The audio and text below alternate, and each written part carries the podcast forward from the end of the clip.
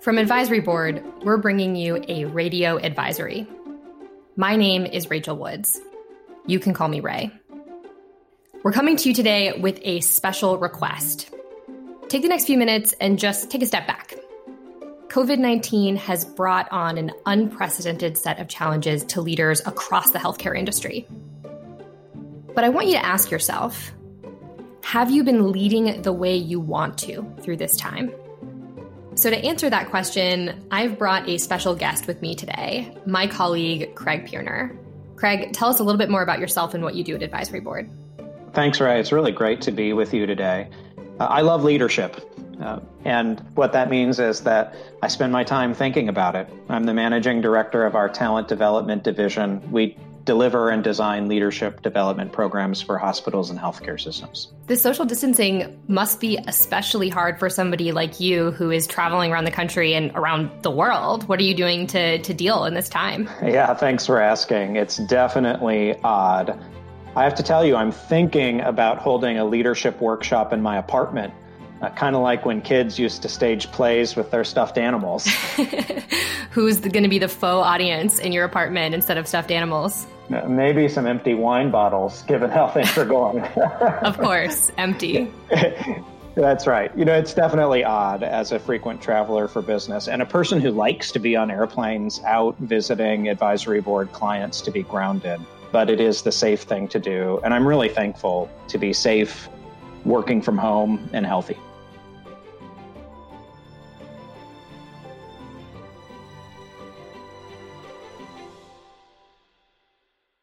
Well, I'm happy that we can get your perspective here today because I think it's a really unique perspective given your time and attention to working with leadership teams and working with executives in particular. So, how are they feeling right now?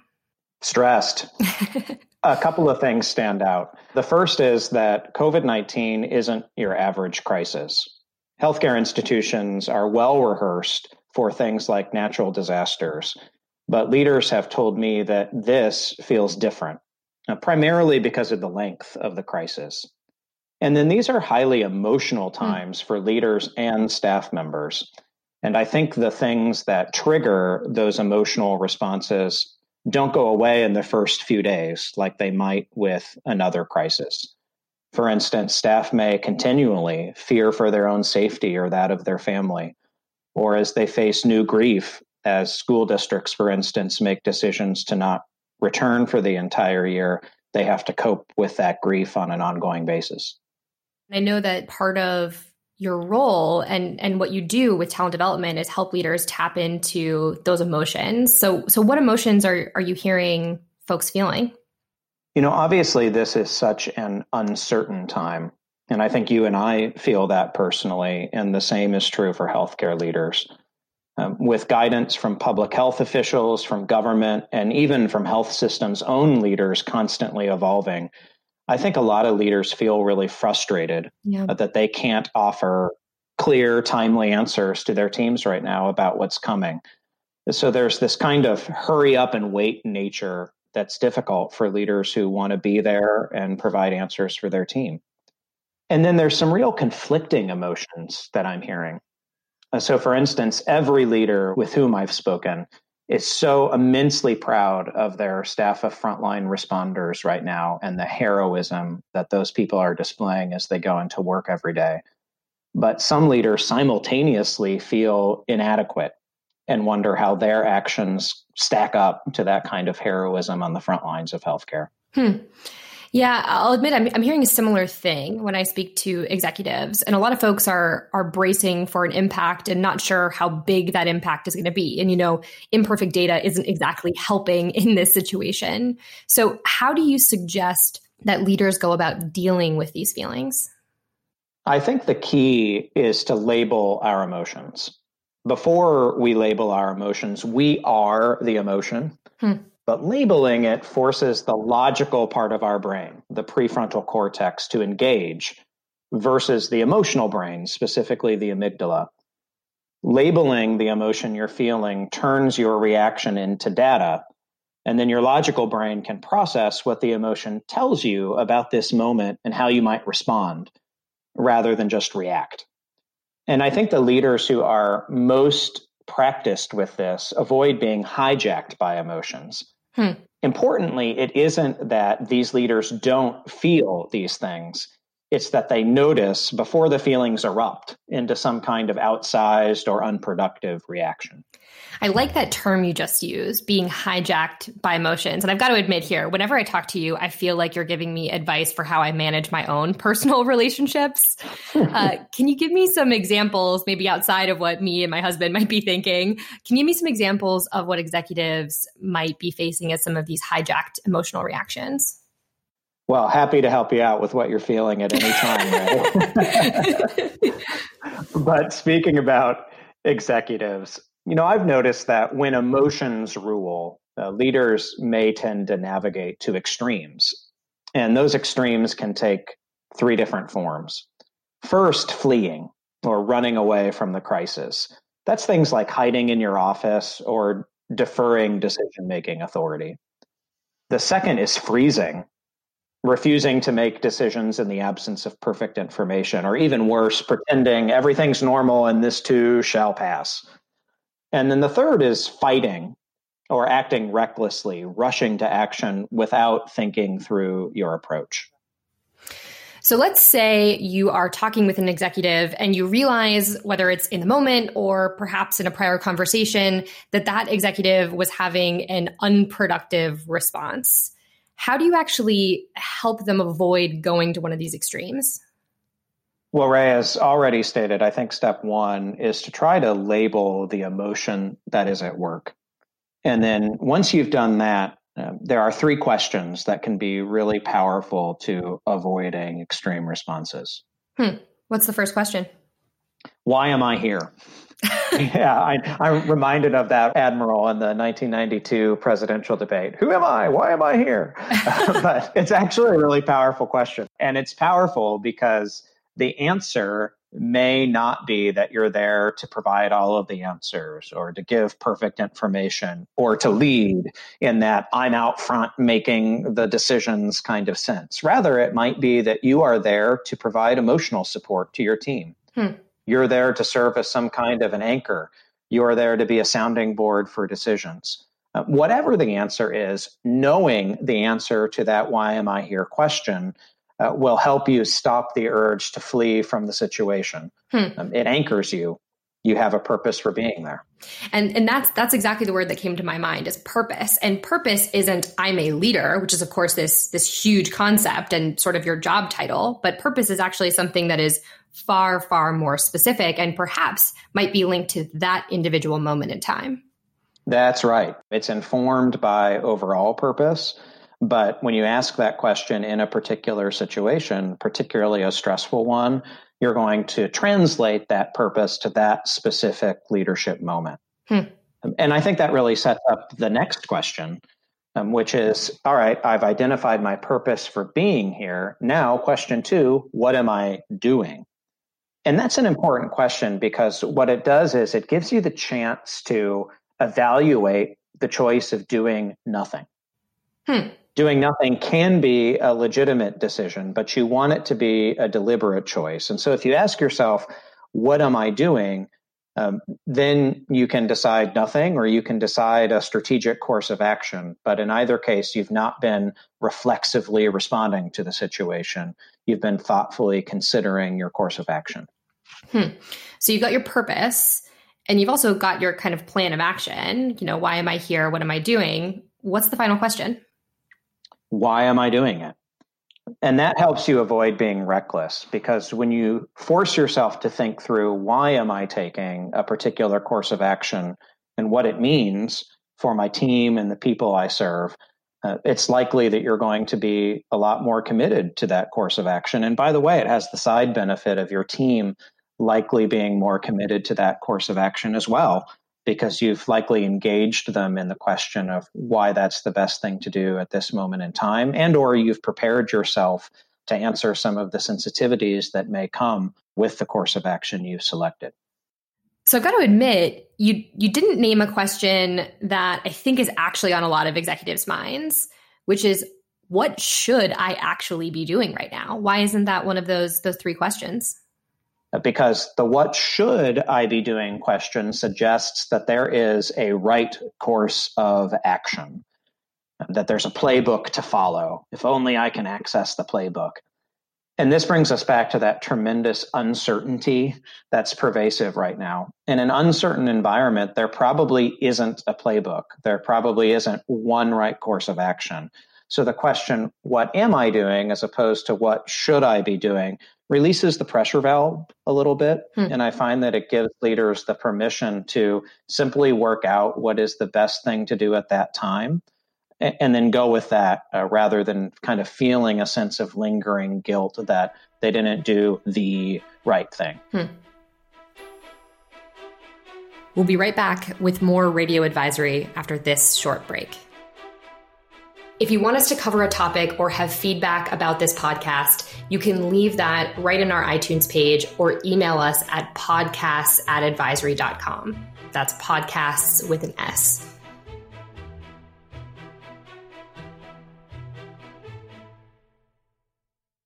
I'm a big believer in humanizing the role of the executive and it not just being the practical steps you need to take day to day as an administrator it helps, I think, to remember that leaders are humans with human instincts and that, frankly, everyone is struggling right now. Exactly, Rae. Leaders are humans too. and leaders are, as humans, concerned about their own health, uh, the health of their friends and family. And just like everybody else right now, they haven't been able to eat out, see a movie, or go to a concert for weeks. And I also think the questions remind leaders that they are dealing with humans. You know, that first question, why am I here, allows you to see that you're there not only to make decisions, to be an administrator, as, as you just suggested, Rae, and navigate the crisis, but to do so in an emotionally intelligent way. Hmm. And I have to admit, this is all really good advice but it's probably a lot more difficult to do in practice, especially in the middle of a crisis, especially when you're so focused on putting out the fire directly in front of you. So, what kind of practical advice can you offer? Well, Rae, your question gets to why leading in a crisis is so difficult. Leadership is difficult in any circumstance, and translating best practice in leadership to the real world environment is never easy. Uh, in a crisis, I think my best advice is to try to check in with yourself frequently. Even if it's just 60 seconds between meetings or a break while you get a cup of coffee or a drink of water, you have some time to close your eyes, take a beat, and check in, ask those questions. I think the other critical thing uh, is I encourage leaders to remember that they need the support of other people. Hmm that it's not just they need to provide support, they need support too. Uh, have someone else with whom you can share your frustrations, seek counsel on the difficult decisions that you have to be making right now, and find friendship and support. So think about who can I turn to, whether it's colleagues or friends or family members for support and counsel. I've even heard some systems have set up a buddy system for leaders so they have a direct person uh, that they can lean on right now. And, the great thing is that trusted people in your life will let you do that. Uh, they will let you process an emotional moment, a difficult decision, or just vent. And then once you've had that release, you can pivot back to your purpose so you can be present in addressing your organization's pressing challenges during this time. Yeah, I, I, have personally found that venting to a colleague, frankly, to you, to my husband, can be particularly helpful in getting through the day. And I think that's especially true during social distancing when my husband is the only other human being that I'm interacting with, at least in any in person way. Yeah. Well, Rae, you can always vent to me. And it sounds like you, you found the right guy for you. I can relate. I've spent more time with my partner as a frequent business traveler over uh, this past month than I ever have before, uh, and it's going well. Uh, this is a time to be grateful for your loved ones. Uh, you know, in all seriousness, uh, as I think about your husband, I'm, I'm sure he appreciates actually getting to help you be a good leader right now, hmm. Uh, just as I really appreciate when you lean on me for advice and, and vice versa. And that speaks to something important here, which is that leadership and leaders matter right now in times of uncertainty, people turn to their leaders for advice and guidance. And so, what those leaders say, and as important, how they say it, is vital. I think that's a really important point. I think that all of us have encountered a moment when you've got a leader who says all the right things, but maybe doesn't have the right tone. The message itself isn't actually all that believable. Tell me how you can combat that. We have all met that leader. Uh, and it's been said frequently over the past few weeks that the CEO must stand for the chief empathy officer in a moment like this. Hmm. And I think that speaks to your question. Um, with every communication, whether it be big or small, leaders should ask the question Am I leaving this person, uh, this team, members of this organization feeling genuinely valued and cared for? And that is as much about tone as, as content. Similarly, when you make tough choices about your COVID response strategy, I encourage leaders to notice if there is a provider or staff member who's going to be disproportionately impacted by that decision. Because it's likely that those individuals will have outsized reactions and they may need some additional care and attention. A question that's really powerful for any team member at any time, but especially this time, is You are important to me and what we're trying to accomplish around here. How are you feeling right now? Yeah, I, I love that. It's so crucial. It gets back to what we were talking about in humanizing the leadership role. I was actually speaking to a group of, of CMOs last week who rightfully pointed out to me that there are some providers who are eager and willing to rush to the front lines, but there are others that are justifiably scared for themselves, for their families, and asking to stay home. Yeah, it's a moment to really empathize uh, with what it takes for healthcare providers to get up and go to work every day. And a, a colleague of mine told me about a conversation he had uh, with a healthcare executive who said, This is going to be a marathon, not a sprint. Hmm. How do I keep my workforce feeling cared for, COVID free, and engaged for the next several weeks or months as the situation deteriorates, as more people are infected? and hospitalized, as PPE and care capacity are overwhelmed, as the economy deteriorates and people's spouses or loved ones are starting to lose their jobs. I mean, that's a long list. Mm-hmm. Uh, what a massive task. But I think keeping the people and their needs front and center must be the most important thing. It's incredibly grounding as a leader when you can do that. And it's important to remember that leaders are also supporting a significant number of people, all of their physicians, all of their nurses, all of their staff that are having those, those reactions and, and dealing with COVID day to day. How do you actually support huge numbers of staff who are looking for personalized support when you have limited time? You know, about a week ago, I had the chance to speak with Lisa Brock, who's the Chief Human Resources Officer and the Chief Compliance Officer, and Lisa Morton, the Director of Human Resources at Overlake Medical Center and Clinics in Bellevue, Washington, which is close to the long term care facility where one of the first COVID outbreaks in the U.S. occurred. Hmm. And over a month into having positive patients at their hospital, they each spoke about how not everyone is experiencing this crisis in the same way. And I think that's going to be true nationally. Some staff, for example, critical care, are overworked, mm-hmm. while other staff may go weeks at a time with low volumes and not performing the cases for which they're trained and passionate about. Uh, some staff are really taxed, as we've discussed, by the need to come to work right now. Others may wish that they could be on the front lines. Mm-hmm. And while all of these experiences are stressful with the common theme of disrupted routines, what Overlake has found, and what I think is going to be true everywhere, is that a one size fits all kind of solution quickly expires. Hmm. And so that creates, as your question gets to, the need for some personalization. So, for instance, associates and leaders who are already disengaged or struggling are likely to remain disengaged and struggling during this. I don't think that there's anything magic that's going to make them rise to the occasion.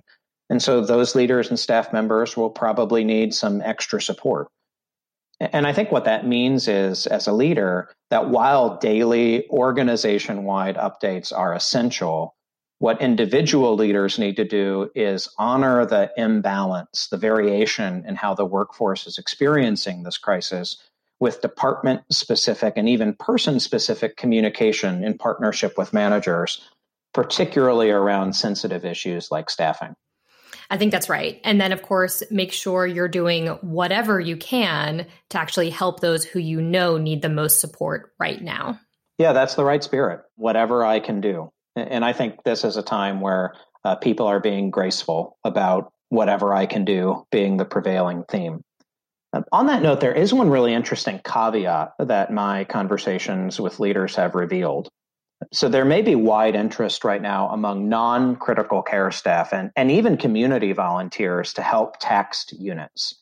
And I think that interest is really noble. But what some leaders who have been at COVID for a month or more are telling me is that too many people or inadequately trained people can quickly tax resources and distract decision makers. So there's probably some caution to be exercised around that noble intent. So I want to ask you specifically about senior leadership right now. So think about the executive that has system wide responsibilities. What's your advice there? If I were a system executive right now, Rae, I would be focused on empowering department leaders with the knowledge that their own leadership matters tremendously right now. And I think that's important because in an environment where we're waiting for big messages from government and public health officials, there's going to be a higher temptation than ever to defer leadership upward because decisions are being deferred upwardly. So, as a senior executive, it's really important to consistently issue that invitation to lead. And if I'm a line leader, um, I would want to know that I can't assume that organizational messages are enough right now, especially when it comes to expressing care and concern for the well being of associates. Line leaders are going to know best uh, what their staff is going through. So, senior leaders should turn to them wherever they can to carry that message across the line, especially the message about care and concern. Okay, so that makes a lot of sense. And I think what that means is that it can actually open up system wide leaders to focus their energy then on system wide responsibilities. Yeah, very much so. Uh, and that's really important because I think one of the biggest traps that many system wide leaders may fall into right now is focusing so much on what's right in front of them that they forget to plan for the future. Now, that's understandable because things are hectic and overwhelming right now. But senior leaders cannot forget to pull up their heads and start thinking about what their system might need a few months down the road. Hmm. You're going to have to ramp up a whole different type of capacity in the hospital to compete for things like elective surgery volumes, which the organization will need to stay as financially stable as possible. And of course, it's also possible that you then might have to re ramp up the COVID response again if we have another outbreak in the fall. None of that will be easy, so it's really important to try to win whatever time we can right now to start planning so we're not caught flat footed when this first wave is over. Well, Craig, I feel like I could talk to you about this forever. Thank you so much for joining me here on the podcast. I think both of us know that one other very important piece of leadership is that time matters and every single minute counts. You and I are facing that, and, and certainly leaders in healthcare are facing that. So I want to be respectful of your time, but I want to ask one final question. What is the one thing you would tell executives to do this week? Well, Rae, I always love talking with you about leadership. Happy to do it anytime, and thanks for having me on the program. And by the way, you're invited to that leadership workshop I'm hosting in my apartment. I think you'll be a more engaging audience member than those empty wine bottles. You'll need some full wine um, bottles but, too if we're going to do that, Craig. okay, deal. Uh, in response to your question, you know, in stressful times, I think it's really helpful to focus on gratitude. So I'd advise every executive to try to write five gratitude notes or emails this week. It might be to a staff member for their heroism, maybe to a faith leader for their prayers, to a community partner for their support, uh, or to a family member for their compassion. I try to do that in my own leadership practice. And I found that if I take five to 10 minutes to say thank you to someone at some point during the day, I'm a better leader for it. So, Craig, thanks so much for joining us. Where can listeners who are equally interested in leadership or perhaps thinking about how to be a better leader themselves, how can they connect with you? How can they connect with the advisory board in this way? Great question, Rae. Uh, we're happy to support any leader in healthcare at this time. So if folks have a question about leadership, I invite them to get in contact with me and we'll find a team member that can help them. Uh, specifically, there's a couple of things we're doing to support our members at this time. One is we're offering a one to one 20 minute leadership consultations.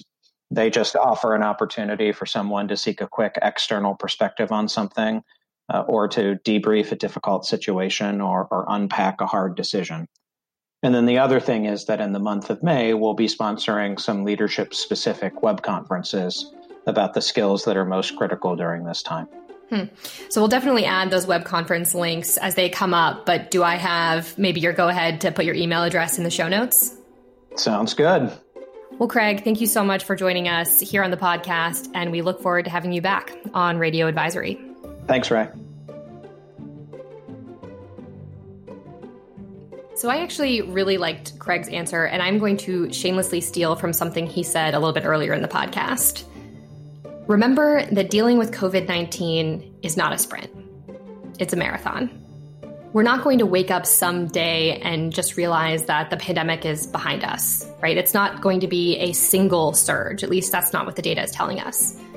In fact, there's likely to be different kinds of surges. Right now, folks are dealing with ramping up their capacity for dealing with COVID cases, but it'll likely be followed by a second wave where, as Christopher Kern said, hospitals are going to try to see as many elective surgical volumes as possible. So it's important as a leader to keep your eyes set on the future. Keep supporting your staff now, next week, in the next few months. And as always, we're here to help.